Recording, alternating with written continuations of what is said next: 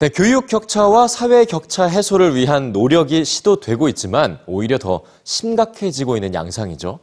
영국에서는 이런 차이를 만드는 원인을 밝히기 위해서 70년이 넘는 종단 연구가 진행돼 오고 있습니다. 이 격차를 만드는 원인, 그리고 격차를 해소할 방법은 무엇인지 만나봅니다. 두 사람이 있습니다. 어렸을 때 키나 성격은 물론 성적도 달랐고 지금은 직업과 경제적 여건이 달라졌습니다. 이들의 삶은 왜 달라졌을까요? 성공할 운명, 실패할 운명을 타고나는 걸까요? 이 질문의 답을 찾는 연구가 영국에서 70년 넘게 진행되고 있습니다.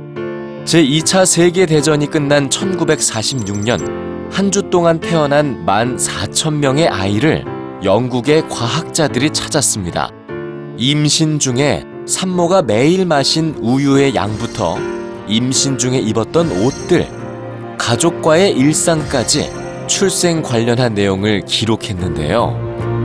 1946년에 이어서 1958년과 1970년, 그리고 1990년대와 2000년대 초반까지 다섯 세대에 걸쳐서 삶을 기록한 아이들은 7만 명이 넘습니다.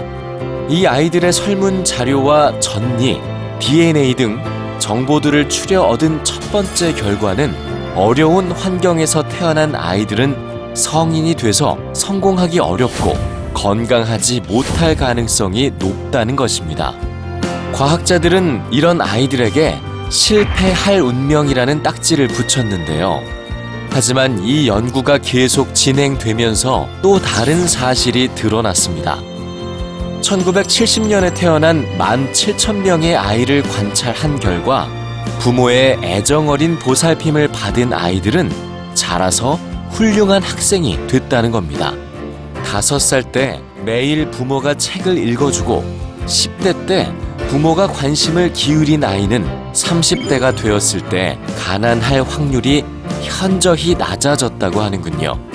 그리고 처음 연구 대상이었던 아이들이 어느덧 74세 노인이 된 지금 사회적 불평등과 인간 성장의 관계를 보여준 이 연구는 6,000편 이상의 논문과 40권의 학술서로 발표됐고 많은 국가의 정책에 영향을 미칩니다.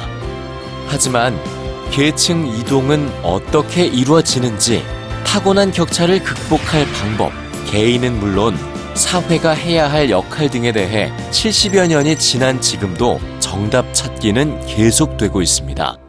그래서 이 연구를 지켜봐온 한 과학계 인사는 말합니다.